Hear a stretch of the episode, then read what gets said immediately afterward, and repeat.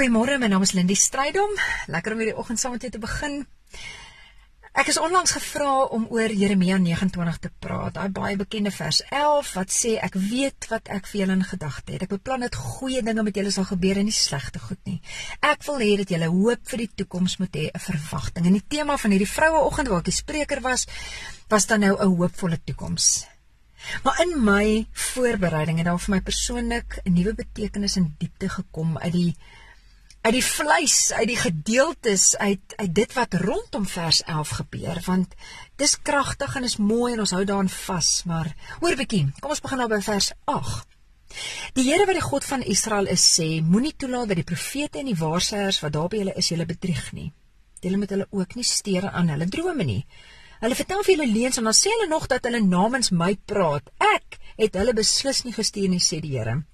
Vers 10: Die Here sê, die waarheid van die saak is julle sal vir 70 jaar in Babel wees, maar as die tyd verby is, sal ek begin om al die goeie beloftes wat ek gemaak het waar te laat word. Ek sal julle na julle land toe laat terugkom. En dan vers 11, ek weet wat ek vir julle in gedagte het. Jeremia se boodskap en en daai het nou 'n brief geskryf vir hierdie volk. Ehm um, klink so 'n bietjie anders as as die valse profete. Die valse profete en 'n mens weet nou nie, ag jong, het hulle nou maar net goed bedoel, ons wou dit maar net so bietjie makliker maak. Hulle het vir die mense gesê, "Man, toe maar toe maar, dis nou nou verby. Dis dis dis 2 jaar dan soos jy weg." Maar hier kom Jeremia met die waarheid en God se woorde wat sê, "Nee, julle gaan 70 jaar daar wees." So bou, bou huise, plant trou, het kinders, het kleinkinders, moenie dat julle getalle afneem nie. Soek die welstand van die land, bid vir die stad, want as dit met Babel goed gaan, sal dit met julle ook goed gaan.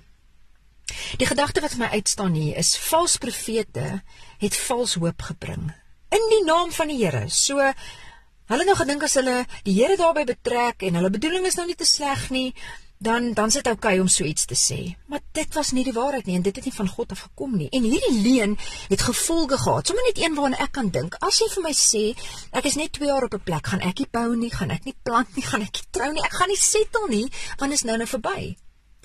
So hulle goedbedoelde leuen het gemaak dat mense nie dit doen wat God van hulle vra nie.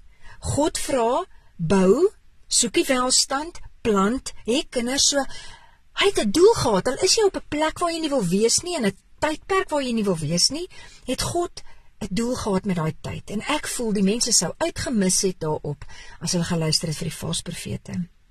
Valse profete gee ongelukkig vandag steeds vals hoop. Soms is ek en jy 'n valse profeet. ons bedoel nie, maar maar ons doen dit. Ons wil vir mense dit bietjie makliker maak. Ons plak pleistertjies en ons sê toe maar toe maar jy moet net dit of net dat en en dan gaan dit oukei okay wees. En soms luister ons self na valse profete wat sê bid net manne, vertrou net. En dan as die Here se wil en plan is dat jy 70 jaar daar moet wees, gaan ek jou eintlik en ek baie sleg laat voel en laat twyfel in jou geloof as jy sê maar ek bid en ek vertrou en hy skuif my steeds nie. Valse profete gee 'n vals hoop en dit wankel onder ons voete in elke tree wat ons vorentoe gee. Maar waarheid bring ware hoop. Wat beteken al is dit moeilik? Dit is dis moeilik op hierdie plek in hierdie tyd waar ons is. Is dit dan wat God van my vra en dis wat van hom afkom en dis deel van sy plan en doel vir daai tyd.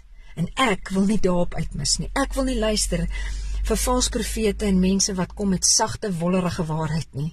Ek soek die hele waarheid en ek wil daar volgens my lewe rig sodat ek op 'n plek en tyd kan wees waar die Here my geplant het om te doen wat hy van my vra.